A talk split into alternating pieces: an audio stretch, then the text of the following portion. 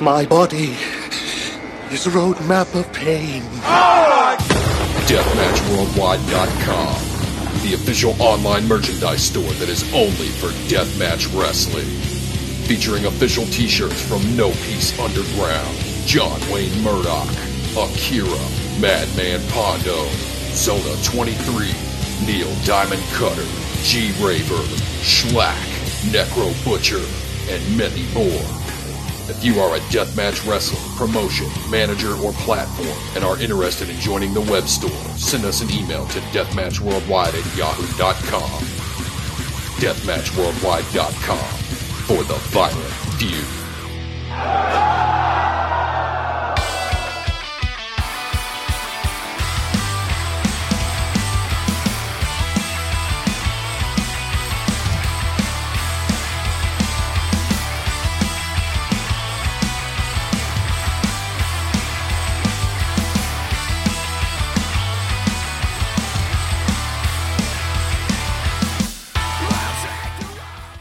Welcome everyone to Faces and Feels. I'm your host Rafe Houston, and today I'm joined by a very special guest. Welcome, the Reverend Dan Wilson. How are you today, sir? I am fan fucking tastic, Rev. Thank you much very much for having me. Hey, thank you for your time, man. Uh, I am very excited to do this one. Uh, I feel like your storied history uh, stretches back so far, and there's so much to cover in all of the, I guess, adventures that you've had in the world of pro wrestling. Yeah, it's been, a long ride uh, with some stops and starts here and there, but uh, going back really to 1999 full time is when I got in the business. I actually did a couple shows prior to that, but like I wasn't let into the business, if that makes any yeah, sense. Yeah, were, I, the first show I ever did I was uh, like 16, 17 years old, and there was this like local outlaw promotion. I'm from Tennessee, which is like in the southeastern uh-huh. part of the United States. Uh-huh. And uh, so there was this like local outlaw show running in a nursing home parking lot for like like a convalescent care center. Okay. And um, they ringing out and show up. So I just asked if I could be the ring announcer because I was there, and they said sure. so that was really my first introduction into any sort of work in wrestling. But a couple years later, I, I did some ring announcing where I actually got like a full time spot somewhere, and you know they kind of let me into the business. Yeah, yeah. Uh, and been doing it on and off since then. Wow. how funny to just like sort of be like, "I'll do it," like when you go to a show. So, I guess before we get to that point, let, us rewind a little bit further and talk about how you were first exposed to professional wrestling. So, you, you grew up uh, down there. What was some of like the first faces that you were seeing on TV or shows that you were taken to that that made you start to fall in love with professional wrestling? Oh, I, I could talk a lot about this time period, honestly. Like, very first introduction to the business before I even really knew what it was, is I knew that I, I had an extended family member that was a wrestler. Um, there was a, a great uncle in my family that, you know, I'd usually as a kid would only see him at family gatherings, so maybe once or twice a year. But he was like a legend in the family. Like there's a the story of the, the time he brought Andre the Giant to my grandma's house. And like so it's Gypsy Joe was my great uncle. Okay, uh, okay. Like a legend, yeah, he is, yeah, hardcore yeah. wrestler, you know. Um, but I didn't really know him very well as a kid. Like I got to know him a lot better as I got older and got interested in wrestling. But so that was really my first introductions. Like I knew I had an uncle that was a wrestler, so I would see pictures, and it really piqued my curiosity because I was like, "What is this world where these dudes are bloody and like yeah. walking around with all these muscles in their underwear?" Uh, so the first wrestling I really got to watch on the regular probably would have been like WWF stuff and Crockett stuff, you know, in, in the uh, the mid 80s. I was born in 1980. I'm uh-huh. 40 now. Um, and uh, so, you know, I got to see all of like the Hogan era in its early forms and Ric Flair and Sting and all those great feuds. Like, that was the wrestling I grew up on. And I fell in love with that shit hardcore probably around I you know six seven years old like eight nine and ten I was full fucking bore into it. Uh, first live wrestling event I went to was a WWF Superstars taping uh, in Chattanooga, Tennessee, where I'm from. the main event was uh, Hulk Hogan and Earthquake. the first like big pay per view event I went to was the Halloween Havoc '91 in Chattanooga Oh. that had the Chamber of Match where they stick Abdullah the Butcher in the electric chair, and man, that Oh, was just speaking my language. I was already a kid that loved heavy metal and horror movies, so that weird shit was all for me. That is amazing. Imagine being there. That's like wild to me to hear about that. And like you say, like how old are you then when you're you're like seeing Abby get put in a chair? It would have been like nine. Wow, Nine, okay, yep. just about to turn. Oh, okay. Well, it uh, clearly made an impact on you.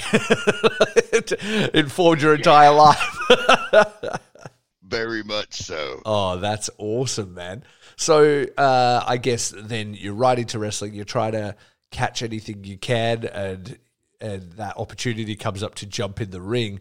You said that later on down the track you would, you know, get employed or whatever to do like a full time sort of announcing thing.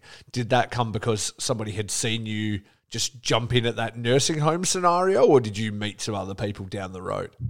It was almost a similar situation, but my balls weren't quite as big in this one because it was a little bit more like a professionally ran situation. So it was a friend of mine. Uh-huh. It was their announcer, I guess, wasn't that great. And a friend of mine came to the show. That friend ended up becoming pro wrestler Ace Rockwell of NWA Wildside fame. But uh, he came to the show with Wow. me, and he's like heckling the announcer, like, "Oh, my buddy can do it better than you." Yeah. And so the dude gets fucking mad and hands me the microphone and an ad to read. And he goes, Oh, yeah, we'll fucking do it. And so I did. I got a standing ovation from the crowd, and they asked me to come back and be the full time ring Oh, the, the cost the dude his job. he fucked up. He should have just ignored it. It wasn't the first time that happened. Um, that that happened again when I got hired at NWA Wildside. The guy that was there got replaced when they hired me, and he was fucking not happy Oh, about it. He tried to run me over in the parking lot. What? Uh, if it wasn't for Air Paris, we might not be having this conversation. he tried to run you over. Yeah, he was he was mad when he showed up and found out that I had been given his spot, and Yeah. so uh, he. I mean, I would say he like actually tried to run. I'm exaggerating a bit. Uh, yeah. Wrestlers do that. Look, let's let's not get let the truth get in the way of a good story here, Dad. Let's just go ahead and tell it how it But, but you know he like recklessly rips it out of the parking lot, very close to where I'm standing. So Paris did have to be like, "Dad, get out of the way." Yeah, yeah, exactly. Uh, he knew what he was doing. That was an yeah. attempt on your life. Where's that fucking guy? Yeah, exactly. Fuck that guy.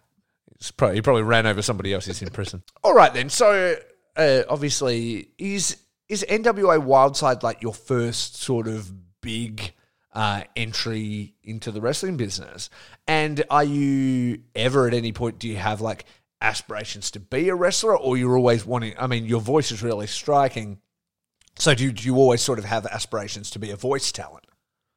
Well, that kind of goes back to when I first got into the business. I had a kind of a crossroad because I knew a lot of people who were, you know, mediocre to bad athletic ability who trained to be pro wrestlers. Mm-hmm. I had this incredible speaking ability. So I thought, well, I could be a really shitty wrestler that talks really great. Or I could stand in the shorter line of one of these other positions that is used to enhance the wrestlers when I am not really an athletic specimen myself. And I could use that to help the greater product and maybe get myself over down the road in the process. Um, and lo and behold, Here we go. Exactly right. It's kind of smart when you think about that way. You're like, don't really have to take the bumps. Uh, can still be around the product. Can still be in the rings. Can still get involved in matches and all those things. It's kind of a, a great way to go. Oh yeah, yeah. Well, I started as the announcer. Like I, I did when I was working like really bad, bad outlaw shows. I did finagle around with managing. I didn't know what I was doing at the time. I was just kind of thrown out there. I was even like I got to work some pretty decent shows on outlaw shows as a manager for like Ron West, who used to be a referee for Bill Watts. So like I would have guys like Tracy Smothers and Terry Gordy and Ricky Morton on some of these fucking What? shows. And you know, I had no just being there. Um, but it was a nice learning experience. Later, when I got to Wildside, I started there as an announcer, and I was the lead announcer with Stephen Prazak from ECW. We were the, the team that hosted the show for many years, basically from 2001 to the end in 2005. We were the full time hosting team. And um, I, I really had like a whole separate career there before the managing because um, AJ Styles came up through the business there, and I actually came up with his phenomenal one moniker. Really? On the commentary there at Wildside, yeah, and and he's a great guy. Like he still puts me over for that to this day. Uh, there's actually on the WWE network there is a or now it's on Peacock, right? Yeah. but there's a Stone Cold podcast. One of the interviews that AJ does with Steve Austin, he actually takes the time to put me over by name, and I, I can't thank him enough for that. That's amazing. That's really cool. Well, so okay, so how does the how does the wild side thing come around? Re- rewind me to like when you first hear about it and how you get involved. Yeah, so I'm working on these shows around the Dalton, like North Northwest Georgia area, and you know they're not bad shows, but they're not setting the world on fire either. And you know we're getting the PWI magazine and Wow magazine was a big thing at the time. The magazines in general were still a thing in the late '90s, and um, a lot of coverage on this NWA Wild side down in Georgia. So I get to look and I'm like, man, that's only like three hours from here. And then lo and behold, one of the shows that I'm working, Adam Jacobs and Air Paris are booked and they're regulars down there already and they see my stuff and they like it and they're like hey man you got to ride with us down to wildside this is where everybody's going in this area. They've got tv like there's some special stuff happening there. You need to be there. Yeah. So i go down there i meet Behrens, who was the promoter. Um, i give him my tape and bill calls me back a couple weeks later and tells me to be at one of their house shows in athens georgia to get a tryout basically. So I go do the tryout, did well, and got offered a spot as the TV ring announcer, which over time I just kind of kept getting promoted. Started just as the ring announcer, and then I got to fill in as the TV play-by-play guy, and then I got promoted to full-time play-by-play guy, and then you know basically ended up even getting to like be booker and different stuff at different times there, or at least help with it, and um, you know, really was a great experience overall. Like we really did something special, and it, there was a really lot of innovative stuff that influenced the whole landscape of indie wrestling still Absolutely. today. Absolutely. That really started there. I mean, there was that stuff was going on like two years before Ring of Honor started. Like CZW, like they were first starting to kind of do some similar stuff there and we actually developed like a partnership with them where we would send talent up there they would send talent to us yeah um and you know this was like one of these this was unheard of in indie wrestling Yeah. at the time You were the original But, Forbidden um, Door. it was awesome right it really was That's awesome. during that time we also were the wcw like official development territory the Oh, last really? year they were in they paid us to develop their talent so they were sending guys like the natural born thrillers you know like guys that were on tv but were green Yeah.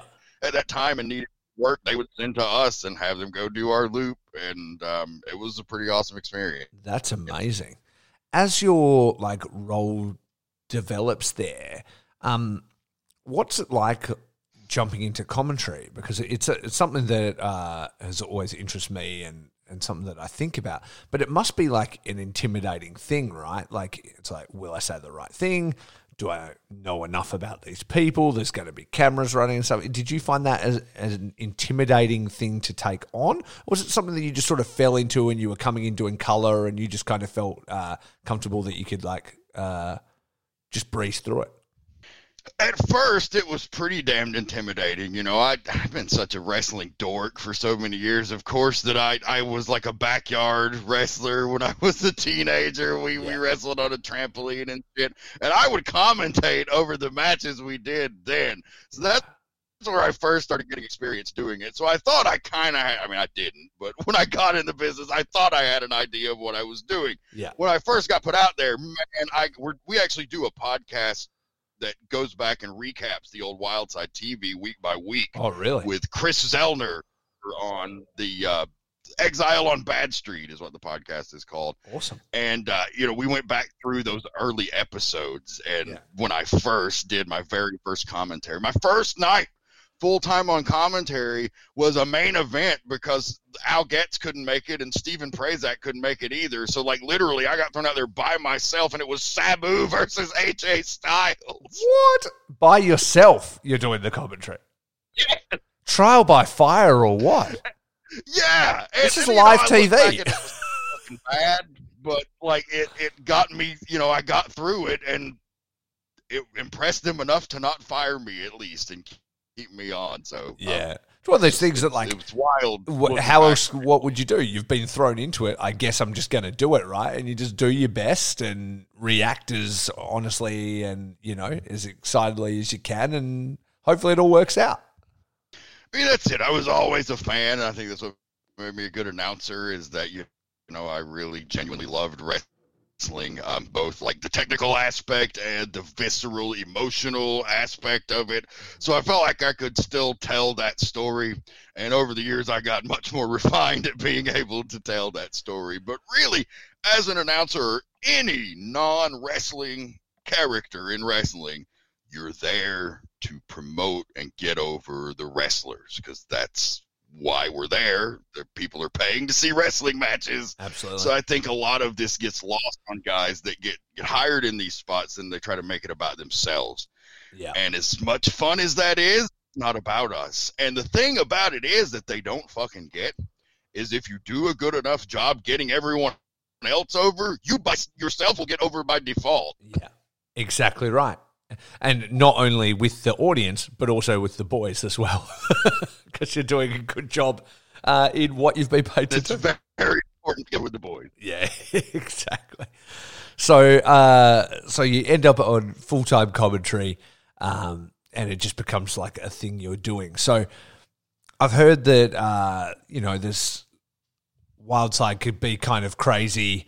Um, you guys are doing long trips and stuff like that. Are there any particular stories that kind of stand out to you of uh, the more intense or crazy times doing all this stuff? Besides being almost I run mean, over. It's so hard.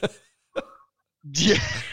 oh, that was just the beginning. Yeah, yeah. Um, there was a, a time we shot a promo for the Sinister Minister. Like we would do these guerrilla promos. Okay. So like we would go out to these crazy locations at like four in the fucking morning, usually high as a kite, like, uh, and um, film these crazy promos to make for this crazy TV because Wildside was kind of this mishmash of like ECW and Smoky Mountain. It had a little Yeah. bit of that southern flavor, but like we were pushing the envelope, balls to the wall. Um, and a lot of former ECW guys, right after they closed down, came down there because there was at least TV and they could work. And at the time, we were one of the only places that had TV with any sort of penetration in the United States. Even if it was like four in the morning, uh, you know, low low power channels, we were still out there. So one story that always comes to mind, we told this on the podcast, but I'll I'll rehash it here because it's it's always worth telling. Um, we took Jim Mitchell, the sinister minister, out to a, a graveyard in the middle of the night. You know, in ECW, his gimmick was, you know, at the end of his promo, something would catch on fire and he would laugh. Yeah. So we would try to figure out different ways to do that. Yeah. So one night, I think Jeff Bailey was the one behind it. He had this harebrained idea to why don't we take him and sit him on top of a tombstone and then light the tombstone on fire? That he's sitting on. Sounds like a great idea. So, of course, we go and light the tombstone on fire, and like, luckily, nobody gets hurt. The promo's on TV. It's actually amazing, and luckily, no damage was done to the gravestone, so we didn't get arrested or I was sued. about to say. Uh, luckily, we called the cops. Like, I don't really know how we got away with it, but we did. Um, and you know, thankfully, like I said, nothing was damaged, so uh, all ended up being fine. But you know, just some of the stupid shit you will do for your art when you believe in it. Yeah. Yeah, exactly. I was going to say, I'm not sure you're allowed to, like, desecrate graves. No, I don't think so. yeah. Oh, well. No, luckily there was no serious desecration. And hopefully, like, in the promo, you can't, like, maybe see the etchings on the tombstone or anything. Yo, no, I think the name was even displayed. Like, Oh was- Jesus! Christ. like the the things you would do in like 2001 compared to what you would do now. Like, I wouldn't fucking dare. Even I don't know. I, think I think it's that pretty fucking awesome. I don't intend to get buried, but if I, if everybody disobeys my wishes and they don't uh, cremate me and I get put in a grave and my gravestone's somewhere, I hope somebody sets it on fire and cuts a wrestling promo on top of it. I reckon that'd be pretty fucking awesome, to be honest. This is this is my uh, last will and testament. If anybody ever listens to this and that happens, nobody needs to be in trouble. I'm totally fine with it. Hell yeah. Hell yeah. You get out of the way now. That way nobody gets in trouble if they do do it. So. Oh, But I mean, there was there's a ton of crazy stories from the Wild Side days. There were fights and girls and like it. It was still in that era of wrestling before uh, when everything was still kind of hush hush and kept behind the scenes. So it was um it was a fun time, and you know, like, it it was wild in a lot of ways, but also. Like a lot of the guys that came from that era didn't end up being giant partiers. Like AJ, you know, people all have always made fun of him to this day for being a video game guy Yeah. and stuff. So it's like we had our fun in those days, but it's like most people from Wild Side ended up turning out all right. Yeah, they, they turned out fine. I know, like, uh, I spoke to Tank recently, and, and he was saying he wasn't really like a huge party guy or whatever. They used to definitely get up to mischief and ribs and things like that, but he was like never really like uh, super crazy or anything like that. No, he's still not. He's always been pretty straight laced for a badass. Um, like, like you know, you would think a guy like him would drink a lot of beers and then want to go fight people, but no, he does all that stone cold sober. Just does that for his general enjoyment. Tell me about Tank, man. How did you first meet him?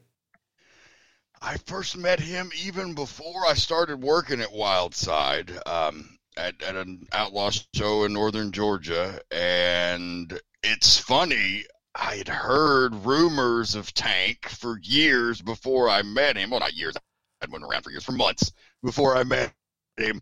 Um, and that, like he was going to kick my ass when he saw me because Gypsy Joe was my uncle. Apparently, a couple of years prior to that, he and Joe had gotten in a tangle and Oh. Joe had beat his ass with a baseball bat and Oh. give him like 12 staples in What? his head. So, Is that real? yeah, he was not. Yeah. Holy fuck. And so he wasn't happy about this. No, well, I mean, I imagine he wouldn't be stoked. Dad. No, I wouldn't be stoked if somebody whooped me with a baseball bat. That's terrible. I mean, it was in the context of a match. It's just like Joe, like Tank said, you know, then he thought Joe was trying to kill him. But as he, he was very green. So as he worked and got more experience, he was like, oh no, that was just the way he worked. He wanted me to give it back to him. And, uh, you know, he just didn't quite understand that. So Right. Okay. Well, that makes a little bit more sense. It was in the context of a match, could because you didn't say that, and so I'm picturing them in a bar somewhere, literally like laying down, laying down a fight, and then Gypsy Joe just produces a Floyd-esque baseball bat from nowhere and attacks him with it. So I'm glad there was at least context to that entire situation. So you meet Tank, and he's got a little bit of a heat towards uh, Gypsy Joe and his family.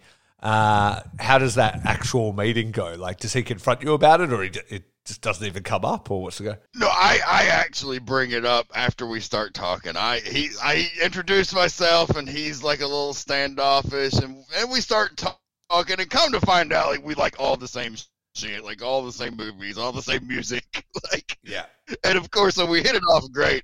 And then I'm like, so by the way, uh, you know, Gypsy Joe's my uncle, and he's like, what the fuck? And we talk about it and you know, kind of hash it out and um you know, they they made up years later. Joe and him worked a few shows together, and you know, it, it came up and and was squashed. But uh, yeah, uh, so it, he ends up becoming one of my best friends. Basically, is, Yeah. is what the irony of it. And um, so I actually was the one that got him his tryout at Wildside, and so he gets on there. And the funny part about it is how this business goes full circle. So Wildside comes to an end in 2005, Uh-huh. and um, you know we had just worked so hard for that promotion for so long. I was going to take a little break from wrestling, so I had started a thrash metal band on the side in the last couple of years of Wild Side. Like the intro music and stuff was us. What were you doing? Were you singing last or playing or? Uh, I started out as the bass player, and then our singer quit, and so I, I then became the singer. Fair enough. I'm a Uh, bass player. I've been a bass player for like 20 years or something like that. Oh, nice. Well, I'm sure you're way better than me because I Uh, always I don't know if that's bass, true. but I was adequate enough. Look, I was always Just serviceable for what. I was needed for. I always say that I'm not a bass player. I'm a guy that plays bass. So the band was doing pretty well. We put out a little EP and you know kind of traveled around the southeast and done a little bit of moderate touring, and we're having a good time with it. Um, and it kind of starts to fizzle out. So the timing is going well. Like the guitar player and the fucking drummer don't get along, and there's a whole thing. Bad And shit. Anyway, Mhm. right as this thing is kind of ending, Tank calls me and he's like, "Hey man, I got an idea." It's like, "What if you come in? What if you were to become my heel manager?" I'm like, "Oh, that that sounds kind of fun, actually. I've always kind of wanted to do that." And during Wildside, Jeff G. Bailey was like one of my best friends there, and kind of became a mentor to me in a lot of ways in wrestling. That I just you know hung out with him a lot and listened to his opinions about the business and things like that mm-hmm. and he was like one of the best managers in the business at the time and still like the best unsigned manager ever Yeah. and me and 50 other people will agree with that. Um but he had kind of taught me little things that i just you know kind of picked up during this time. And so i was like yeah i think i could do this. And so we start kind of coming up with ideas. Um and the devil's rejects is born. That is our original stable that I manage that includes Tank and his regular tag team partner Iceberg, and a guy named the Angel of Death Azrael, uh, who's not to be confused with the Northeastern Azrael. This is the Southern Azrael, a like crazy Southern satanic ninja. The dude is awesome. that sounds awesome. Um, and Sean Tempers was the, the final fourth member of the group in its original form, and we took off in the South as a heel act when you could like really be that vile Southern. And so, and so are they are they like wearing the costumes kind of deal? Are they like looking like the Devil's Reject movie? I mean, that's kind of where some of my influences came from. The Uh-huh. name, I mean, and we certainly paid tribute to the movie more than a few times in different spots. But like my, the name to me was more like the Road Warriors was kind of where I got it because the movie had just come out at Yeah. the time, so it Uh-huh. wasn't like a thing that was ingrained in pop culture. Yeah. It was just like, oh, this is a cool name, and I harken back. Well, the Road Warriors kind of used a movie that was coming out at the time. Like, Yeah. I like this. We're gonna do this. The Devil's Yeah. Rejects That's cool. and it really took off. And so, um, yeah, it, it ended up being, you know, like we really got to do that vile Southern heel shit that, that really gets heat, and the, the people would pay to see us get our asses whipped. Yeah. Um, and we got to really have a strong run as the rejects, where we were like selling out the buildings there in the South Really? for like two years. Oh wow, It was It was quite a run. Gi- give me an example of I mean, some of the, about antics. Yeah, exactly. So uh, I, I'm unfamiliar with it. Uh, give me the example of some of the antics of the rejects. Yeah, so like one of the first things we did was recruit one of the top baby the top baby face tag team. We had turn on his partner and join us. So, so uh, whi- which uh, which guy's that that does that? Yeah, that was Sean Tempers. Uh, he, so he was a part of a tag team called Pomp and Circumstance with Ace Rockwell. They were actually the Okay. uh, the promotion called NWA Anarchy that replaced Yeah. NWA Wildside Uh-huh. in Georgia and like took over their TV and shit. Uh-huh. and they were the top babyface tag team. And um, so we turned Sean to the dark side and seduced him with evil, and he joined us because it's just more fun to Yeah. do whatever the fuck you want, right? Absolutely. Uh, and so he he fucking crushed Ace's arm with a claw hammer, Oh, that's which violent. Ace had really broken his in a match uh, Tracy Smothers in Nashville a few weeks prior. But like that was not in the age where the internet was everywhere and you would know this happened. So we actually could sell. Oh, okay, he broke his arm. Yeah, so you can write him out, and he's going to be in a cast and stuff for real. Yeah. Exactly. And then we paid that angle off several months later in a War Games match that's actually written about in what was for briefly this year the number one wrestling book on Amazon, Way of the Blade. Yeah. Uh, 100 of the greatest bloody in pro wrestling. Uh, this match was ended. it. Was this War Games match that we blew the feud off with, and uh, Rockwell took that same claw hammer that he broke his arm with and stuck the claw in in Temper's mouth while he was pouring blood and makes him submit in the War Games with the claw hammer. That's awesome. It all comes full circle. That's huge. And that's what wrestling really is to me. Like Yeah. I love a great technical match as much as anybody. Like I, I'm a fan of all kinds of wrestling, but the stuff that really strikes me in the heart is that emotional storytelling where you can tell that long form story and do that big bloody match blow off where the baby face finally gets their revenge. Yeah, exactly. That's awesome. That's when it's done its best. Um, uh, I was saying this to somebody else the other day, and it's just like you can have like like amazing matches, and you can have all this stuff, but it never really can make up for like the lack of character. Whereas uh, character can always make up for like matches. You know what I mean? Like the, those moments are always what will be the memorable parts. Yeah, for sure. And like the matches are what people pay to see, but without that extra stuff, they're just matches. Like everything else is what gets you hyped for the match. Exactly right. It's all the bullshit the, that goes around it that makes it interesting, you know, the believability and the promos and all that. That's what what I love about wrestling. Yeah, absolutely.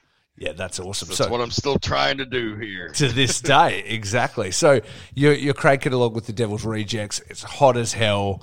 Uh, uh, it blows off uh, at that War Games match. Now, when I was speaking to Tank, I think he said at one point he turned on the Rejects, right? Like, or they turned on him, and then Tank was the the face. Is that correct? How'd that go down? Yeah, We did that in a few different territories because, like, we we after the rejects were a hit in Anarchy, all of these different promotions in the South. We go to Nashville and do a little run. We went over to Alabama and did a little run, and we basically got to do like the same angle. It's like a in tour, touring band. Yeah, territory. yeah, yeah. That's awesome. Internet didn't exist. You could just do the same thing. That's awesome. Yeah, and I mean the internet was there, but it wasn't like exploded with social media like it is now. Like you wouldn't see the results of every single show within seconds. You know, it'd at least take you a few days to have to dig them up. Yeah, yeah. Uh, so yeah, I mean, we we just went through like every combination that we could to milk it, and we probably overdid it. You know, I, just because it was a good thing. Hey, it's wrestling. You know, right? Is is But if, if you didn't overdo it, it's no longer wrestling. Then it's just like entertainment. I got no time for that. this is true. Yeah. But if I had my druthers to go back, like you know, there's times I would have probably said, "Okay, we've done this enough. We can like go somewhere else for a while." Yeah. But of course, we did every combination you could imagine, including turning on Tank and him being a babyface. And we blew the feud off with Tank as a babyface with this thing called a compound death match, Okay. which we were you know, called from the compound was our hometown before everybody else fucking stole that shit. Yeah, Uh, yeah. we were the first people for the Yeah. compound, by the way. yeah, that Uh, we had a family. compound death match, Yeah. and it was me and Sean Tempers in a handicap match against Tank. Oh, you were wrestling as well. you That's awesome. And let me tell you something. I've been beat up by the best of them, my friend. And the guy I call my best friend whooped my ass worse than anybody. I knew, I knew you were going to say that. I was like, fucking Tank's going to whoop your ass, man. Like, no way he's not taking the opportunity. To, He beat me like a dog. It was like the old Terry Funk punch in the Mick Foley book where he's like, oh, I was wondering, he always looked so good. I wondered what the secret was. Whack! Oh, the he secret is me. That was the that's the secret. You just do it for real. Yeah. and he broke a cinder block over my balls with a sledgehammer, and the the broken piece flew up and hit me in the bottom of the chin Oh, like a fucking uppercut. Jesus Christ. I was like, of course he's just going to fucking whoop you within an inch of your life. Oh, man, that's savage. And was it, de- were you bleeding? Were you like losing it? Oh yeah, no, I was never like as a manager. You know, I had to get a little more physical. I'm still not a, a specimen by any means, but I, you know, always willing to get the juice because I feel like that's a, especially in that heel manager situation Yeah. when they get a hold of you after months and months of fucking them over, you got to pay it off. Yeah. So you know, when the baby finally got a hold of me, I was always willing to get it, you know, and just bleed buckets. Coast to coast. Why Let's go. not? Yeah. I don't have to do this very often, so you know I'm gonna go all out when I have to. Why not? exactly. Oh, that's amazing. Was uh, I mean, I mean, he kind of is now. I was gonna say, was Tank a good baby face, but uh, but I guess he would he would be like he's he's not really a heel now. You know what I mean? He's just Tank. Like uh, so. Uh, back in the, back in the day and stuff, I could see people getting behind him. He's a big dude, you know, pretty awesome. Yeah, we we were heels for a long time, but we just there was a certain point, especially Tank. Yeah. Like I could probably still do the heel stick some places, but especially Tank. He can't. They love him everywhere. Yeah, exactly. That's what I mean. He's just so over. just- like, yeah, what are you gonna do, right? Like, he's just a classic ass kicker, and people love a classic ass kicker. Uh, Stone Cold Steve Austin and Vader, and you know, any any number of great wrestling ass kickers. People are always going to get behind him. exactly. Big old boy, awesome beard. What are you gonna do? It's sick. He's So always willing to get bloody and Yeah, he, he's there for it, man. He's awesome. Let, let's talk about uh, my first experience, like seeing Tank. So uh, it was a name that I knew. I wasn't really uh, super familiar with him until uh, he popped up on ICW No Holds Barred, um, which is uh, probably like one of my favorite, if not my favorite, independent wrestling uh, organization. I love all the deathmatch stuff they do. I love the pit fighter stuff. Uh, a show gets cancelled, and and he gets the call kind of to fill in for the old timer Jeff King. Um, were you there with him when all that went down? Because yeah, he wasn't expecting to be there, and then then in he rolls.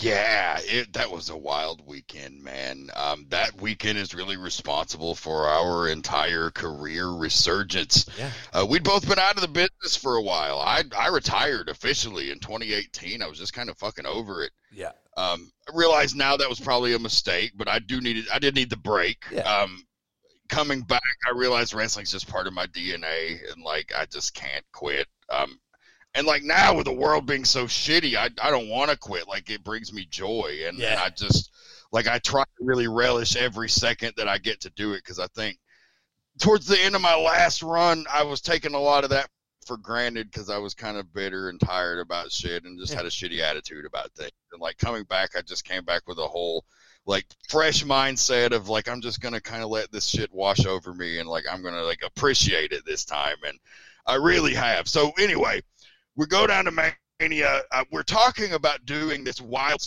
side reunion spot as part of the IWTV family reunion. So that's that's Yeah. what got us talking about going down there at all. Uh-huh. I was going to do some announcing. Tank was going to wrestle. Originally, Corey Chavis was who he was supposed to wrestle, and scheduling got mixed up, and it was going to be Sal Rinauro. And then eventually, like we just couldn't make any work, so we just opted not to do it. But around that time, there was another Mania weekend show that had gotten canceled because the owner was revealed as like a pedo. So Oh, they canceled his show, and there was a bunch of guys without work. yeah. And Tony Deppen ran the Tony Deppen's Beer House show Yes. Great to show. give those guys some work. uh huh. And since he knew Tank was going to be down there anyway, Tank talked to him and said, "Hey, you know, we're supposed to do this wild side thing. It kind of got canceled. Do you maybe have a spot?" And he's like, "Yeah, come on." He's like, "Well, can I bring Dan?" He's like, "Sure." So we do the the Tony Deppen show, and that was the whole reason we were there. And then uh, when we go for the Deppen show, Danny Demanto sees Tank immediately and makes a beeline over for us, and it's like, "Hey, man, man haven't heard Jeff King in a couple of weeks. Um, I think we might need you for a replacement. Would you be up to that?" Tank's like, "Yeah, sure."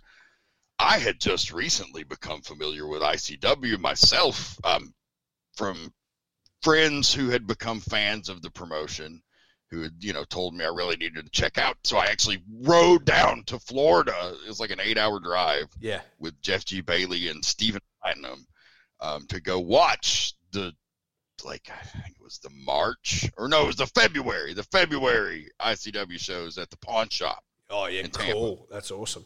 And uh, was like super impressed. And I was not even in the business at the time. I was Yeah. like, man, this is really fucking cool. And so, you know, to get the opportunity to work for them, I, I thought it was super cool for sure when we did it, but I didn't quite realize the implication of it until afterwards when there's people all over the fucking world hitting us up talking about watching us on ICW. So like we're we're so super thankful to them and Danny and the whole crew for you know, like we kind of thought our careers as far as any sort of national recognition were, were pretty much over and uh, they really put us back out in front of the the world in a big way. Absolutely, man. Like the reach of IWTV can't be understated, you know. And so for you guys to suddenly go from, you know, just palling about or whatever, like recently, to then being on that stage, like your social media and all that stuff must have just taken off, and you would have been like, "Oh wow, wow, this this just happened," you know. kind of thing. and it makes you feel good. And there was a lot of realizations I came to that weekend. is like working in indie wrestling for we came up in a real shit era of indie wrestling. It was a real drought, and I don't mean the wrestling was bad. I mean the industry was Yeah. not healthy. yeah, hundred Uh, percent. wrestling was very good during most of that time, Uh-huh. but the you know the industry one promotion with calling all of the shots. There was no AEW. Yeah. There was TNA, but they were trying to make a dent, and they never really did. Competing WWE Yeah, and so, yeah, like we kind of thought that it had been pounded into our heads for our whole career that if you didn't get a contract at WWE, then your career really didn't matter. Like the indies were just some bullshit. And then, like you see, IWTV like accumulates this library, and then people refer to the history of the it is like it, matters.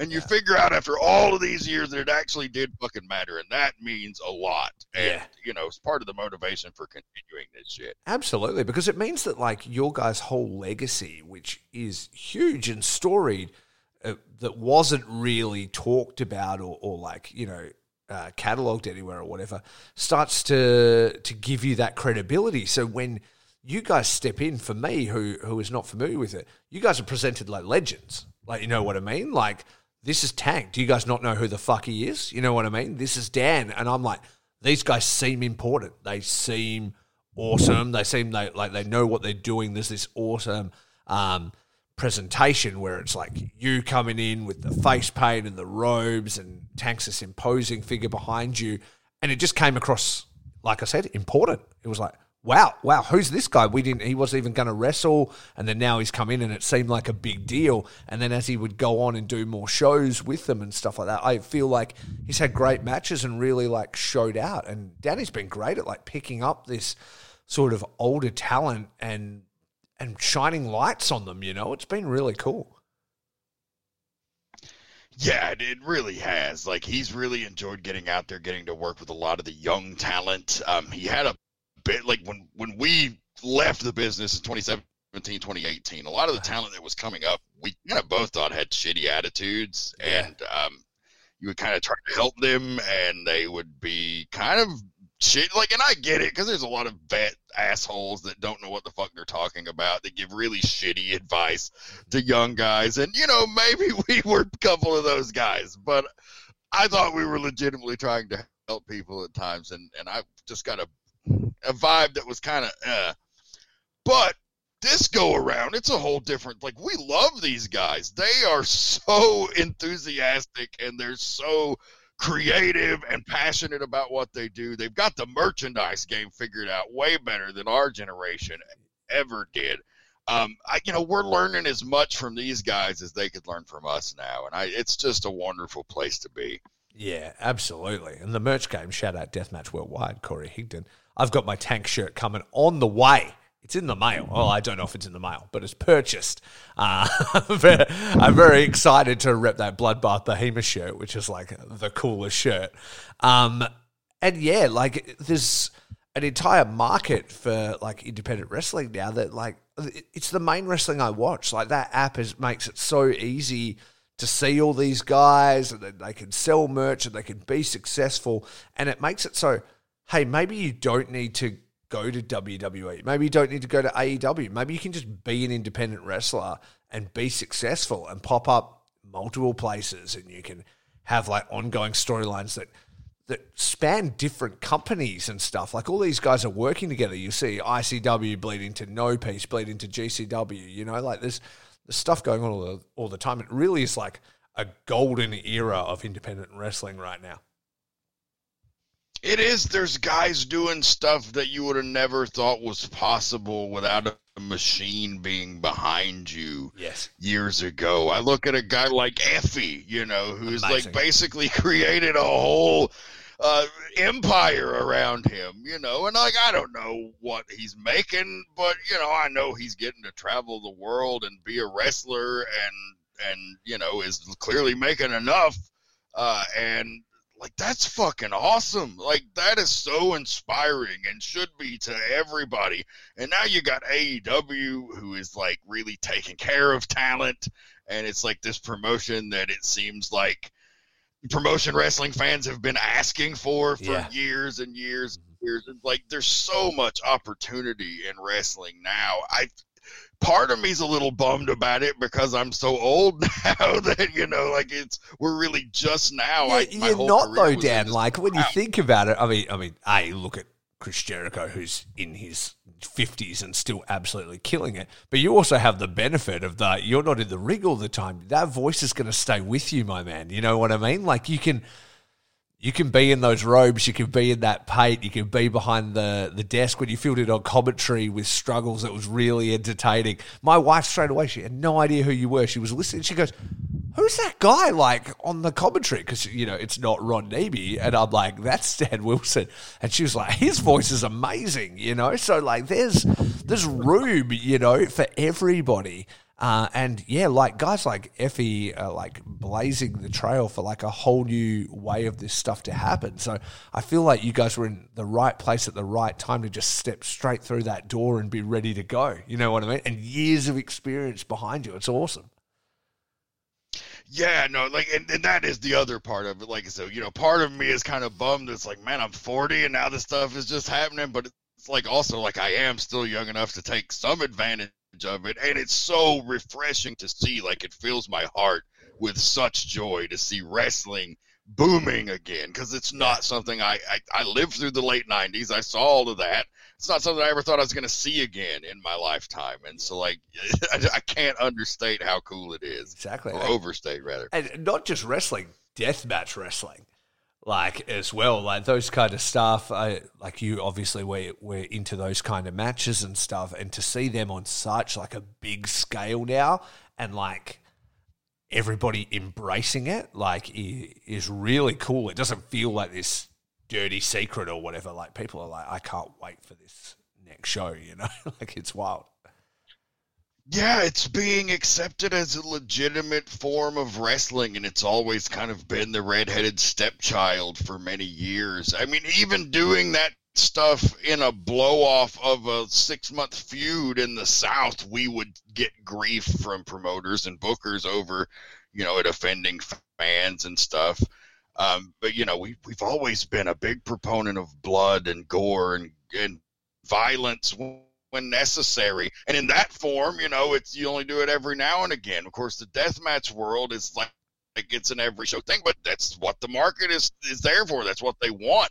Um, and you know, I go back to being a teenager, like 16, 17 years old. Like that was 1996 and 1997 and ECW was happening. Yeah. And man, you know, there was nothing that appealed to my teenage male sensibilities like ECW. So I, I never got to work for them, but getting to be in the death match world in 2021 to me is like a modern version of that and it's so fucking awesome that's killer man have you got uh, any plans booked? Like, you, are we going to see you and Tank popping up uh, in some places real soon? Oh yeah, I mean the the biggest uh, one match still to be announced, but our next big appearance is going to be at the Death Match Circus in Oh, that's Fenton, what I was Michigan. hoping you were going to say. Don't out. worry, I'm not releasing this just yet, so it'll already be be announced by the time it it happens, dude. But I was hoping it, you guys would be an amazing fit for that show. Oh yeah, we're gonna have a lot of fun there. Uh, Tank is fighting Hoodfoot, debuting Oh. in the pit. That And is- I you. I'll tell you this one. It's gonna be Tank versus Justin Kyle in the chain. Oh, fuck, that's going to be awesome. oh, man. At Deathmatch Circus. At Deathmatch Circus Night One. Oh, dude, that's like going to be super fight fucking two. Like, you know, Bruce Santee and Justin Kyle was so good, and I can see this being like the next, the next, you know, great series of matches. Yeah, they're gonna tear it down. It's gonna be like, like four jackhammers with cinder blocks attached to the end of them. Just Oh, let's fucking go. That's so killer. Uh, that is so exciting. I'm just taking a second to reel from it because I'm fucking so pumped. That's really cool. I'm, oh yeah, I'm such a fanboy for ICW, man. Like it's just my, my shit right now, you know. Like um, the like uh, no holds barred two, you know, like in the car park, like uh, Akira comes off the roof and all that stuff, and the flames and shit in Atlantic City was just such a badass show, and like it. It was like the only thing I've been watching, like as far as wrestling goes, for ages in that period. You know, no, I, I'm right there with you. I I think I'm a biggest fan, big of a fan of a product. You know, as as getting to work for them. Like I I just like watching the show. It's you know that's one thing that I'm excited about for night two in Michigan is that like we get to work. We'll have all of our stuff out of the way before night two of ICW, so we'll just get to kick back, hang out with our friends there on the show, and watch it, and just be supportive members of the team. And That's great. That's awesome, man. And what a great position for you as well, like where you know struggles and Ron and Danny and stuff know that like if one of them goes down, it'll never be struggles struggles because you're never coming out that booth. But like if Ron has something on or whatever, they can call on somebody like you and get you to jump in, which is pretty amazing. Yeah, absolutely. It was a real treat getting to to call the matches with struggles, and you know, I'm I'm not trying to pursue an announcing career at this point. Um, however, I'm glad to fill in, especially at ICW, which because I love them, believe in the product. Uh, you know, do whatever I can to help them and sell to put them over. Uh, there's actually another ICW announcement coming for November uh, that I can't really talk about yet, but uh, just keep your eyes peeled for that. Possibly another show that hasn't been announced. Um, but then also, we are going to make our return after many years to IWA Mid South in November for the big Double Death tournament. Yes, there we go. So tournament for Tank. Yeah, I'm not sure what. I know, like they both picked teams. It's like King of the Death Match versus Prince of like what is this the deal with that? Um, it's the the first show in November, and it's like a big two night event. Okay. Um, we haven't got a lot, a lot of details on what we're doing, but I think Double Death is what it's called. And um, it's it's supposed to be like the King of the Death match versus the the pro wrestling train ma- train wreck tournament. What was that? The Prince of I'm bad with names. Yeah, yeah. So, so it's like all, all the contestants from one tournament versus the contestants from another tournament in like a team versus team scenario. Exactly. Yes. That's sick. And so Tank, yeah, Tank was announced for Team IW, Team King of the Death match, Team IWA. Yeah. Okay. Oh, so so it's not even like just the contestants from this King of the Death matches. It's like a greatest hits of all the people who have been in it Yes. over the years. That's fucking awesome. Correct. Now, what a fun idea that is. Yeah, that's going to be a lot of fun. I I haven't been. We were just in Indianapolis for ICW not that long ago, but I haven't worked for Ian since like 2006 or seven. Yeah. Wow. So it's Tank has worked for him since then, but that was the last time I went up there with him. Yeah. Oh, hopefully uh, that goes okay. I hear I hear he can be a volatile individual. Yeah, well, you know, Tank carries a, a level of respect with him. well, you know, he, generally gets the respect back that he gives, so it's usually fine. Absolutely, and he's a very like respectful person. Like I can't say enough about uh, how much I liked him when I met him. Just like such like this, uh, you know, wise, gentle soul who I would never want to be on the wrong side of. Yeah, he is a big old teddy bear until you piss him off, and then it's it could be bad. But luckily, it takes quite a bit, especially nowadays. He's a lot more patient in his old age than he was when he was a young man. I watched him beat the brakes off of many a motherfucker that nowadays take it easy on. That's amazing. That's amazing, man. All right, so t- tell me this, buddy. I normally do like a uh, little bit of a game at the end of my shows, and I I ask people what they're feeling in wrestling uh, this week. Yeah, so if you had something to recommend, be it a greatest match from you guys, something you watched recently, a talent you want to put over, what would you say, my man?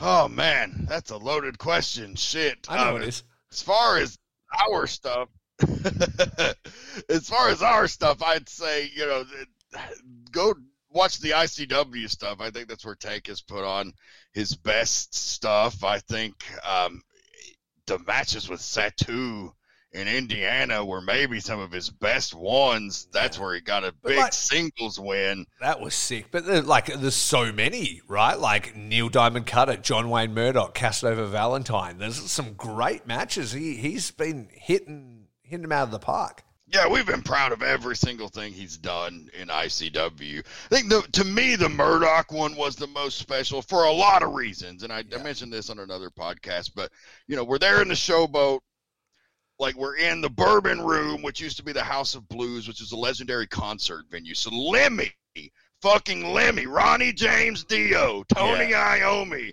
Rob Zombie. All these people had stood on the stage where we made our entrance. So there was this vibe, this certain magic of space and time there Yeah. that made it special. And uh, like then it was the main event of that show, and you know Murdoch just had been awarded the, the death match uh, championship from Danny a couple shows prior. So like you know this was just like, oh, and then I cut the big promo for the match, and they aired it on the broadcast right before the match, and um, like to me that's been about the most perfect moment. Yeah, I mean, I it set the vibe, main event, the arguably one of, if not the the best deathmatch wrestlers in the world. And here comes Tank, and it's just, it was an absolute banger. yeah, we we had a lot of fun, and that was just so special. So I would say that is probably my highlight of the return run, and what I would recommend. Um, I mean, I watch so much wrestling, like in the background. like sometimes I'll just these random ass fucking matches. Like I watched this match from like 1991, just randomly that popped up on YouTube. It was Barry Windham and Mr. Hughes, and like I don't want to disparage the in-ring ability of one Curtis Big Cat Hughes, but Barry Windham carried that motherfucker to a five-star match on TV, and I don't know how he did it. I think Barry Windham carried a lot of people to five star matches. He was a fucking freak, man. What an amazing pro wrestler. Yeah, one of the best. I've been going back and watching a lot of old Memphis stuff lately, but like I said, it's always in the rotation. So, um, you know, I, I would recommend just some good 80s, like heat based, bloody brawl wrestling. That always is is something that tickles my fancy. But, but yeah, I, I'll put over the Murdoch match specifically. Yeah, that's awesome. You got me thinking about a thing, and it's probably not res- uh, relevant to this podcast, but it got me thinking about a thing because obviously Barry Windham was uh, an absolutely amazing wrestler. His, uh, you know, descendant, I guess you'd say, Bray Wyatt, the Fiend, or whatever, was released recently from WWE. So there's a chance, I guess, once you know things start to cool down, non-compete start, that he may begin competing on the Indies. So, like, do you have any thoughts on if a Bray Wyndham started to like appear on the independents? Like, do you think that like that guy could have the ability of uh of a Barry Windham if it, like the chains were off, so to speak? It's possible. I don't. We. I don't know that we've seen him with the chains off entire. That's what I mean. He's been part of that system, right? Uh, it only just got me thinking about it. I was like, I wonder what he'd be like in a, you know, an independent kind of scenario where he's just allowed to go. I'm interested to see because I think he's either going to sink or swim, and we're going to find out if it was all the creative and he was just kind of the vessel, or if it, like all of that was really him. You know, a lot of people Yeah. say a lot of that was his ideas, at least the stuff they got over. So, um, you know, I I definitely don't have any animosity towards him. I think he ran with that gimmick very well, and I think you know he can do a lot. A lot of great things with it. Um, there is kind of a, a bit of a personal thing involved there that I'll tell you. You can keep this. I see Terry Taylor has been in the news lately for some people talking a little shit Oh, really? about Terry Taylor. I just wanted to heap on the pile. Oh, yeah. yeah. Um, go for it. So I have, I don't know if this is true. So like this could be total wrestling bullshit, but people that worked there at least at the time told me this. So take it for what you will, but in between jobs, right before Terry Taylor got hired at NXT, actually it was Florida Championship Wrestling then. Uh prior to that, he was an agent at NWA Anarchy. And that just so happened to be when we were on top yeah. for several months there doing that. And then he goes to NXT and it's like, hey, I got this great idea, guys. How about you be a creepy backwoods country cult? I see where you're going with this. Um, I see where you're going with You it. see where I'm going with The? Entire Wyatt family continue. scenario. Yeah, it's a little, little close. Um, I don't, but I don't hold it against those guys if that is true. You know, like, I mean, they they did what anybody would do with an opportunity and tried to seize it, and I don't blame. It was actually a fucking huge mark for Luke Harper. Um, yeah. you know, Brodie Lee was fucking amazing. I mean, all those guys were good, but like he was like a next level talent in my opinion. Um, so you know, I don't, I don't hold it against him if that's Plus, the case. plus, what but- would, what would they know uh, or whatever? yeah, WWE creative comes to them and it's like, "This is what we're doing." They're like, "Okay," like you know, yeah, sure. Like you'd be a fucking idiot to say no.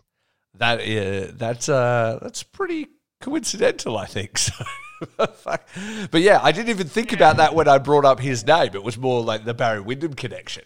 That I was like, oh, I wonder if he could, like, you know, like Barry Windham was so amazing, and I'm like, I wonder what he would be like, you know, without all that machine stuff and just like just an indie wrestler, you know. Yeah. Uh, Well, we, we might get to find out pretty soon. Well, we Uh, might. The guy knows how to talk, so that yeah, exactly. The guy knows how to talk, so you know. Oh well, if he's looking to make a name for himself, he might have to come through Tank first. So we'll see how that goes. Hey, he might, or he could join forces with us. Like we could just put like that. That would be fine. Oh, too. okay, yeah, that would work. That'd work just fine. Let's do that. Let's do that. That is awesome, man.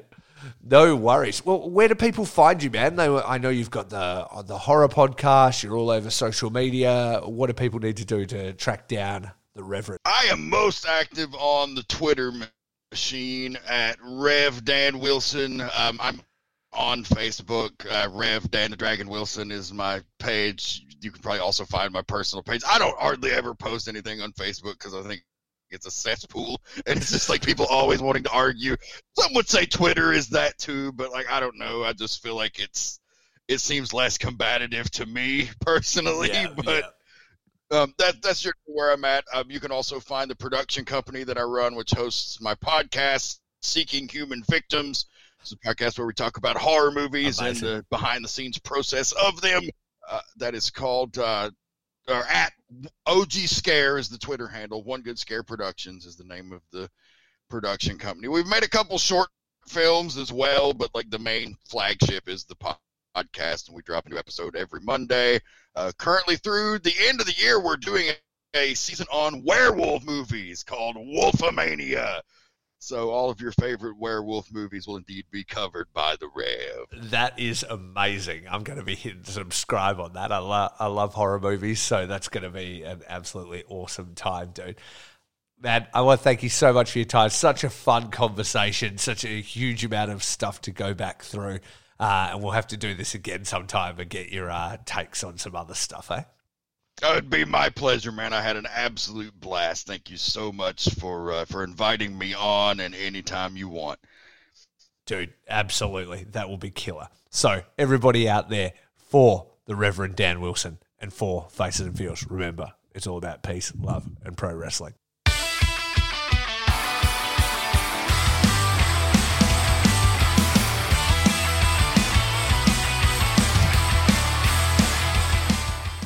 Thanks everyone for listening. Faces and Feels is a DIY project created and edited in house by me, Rafe Houston. You can show your support by following us on Instagram at Faces Feelscast, Twitter at Faces Feelscast, and Facebook at Faces Feelscast. Or send us an email with topic suggestions or feedback to facesandfeels at gmail.com.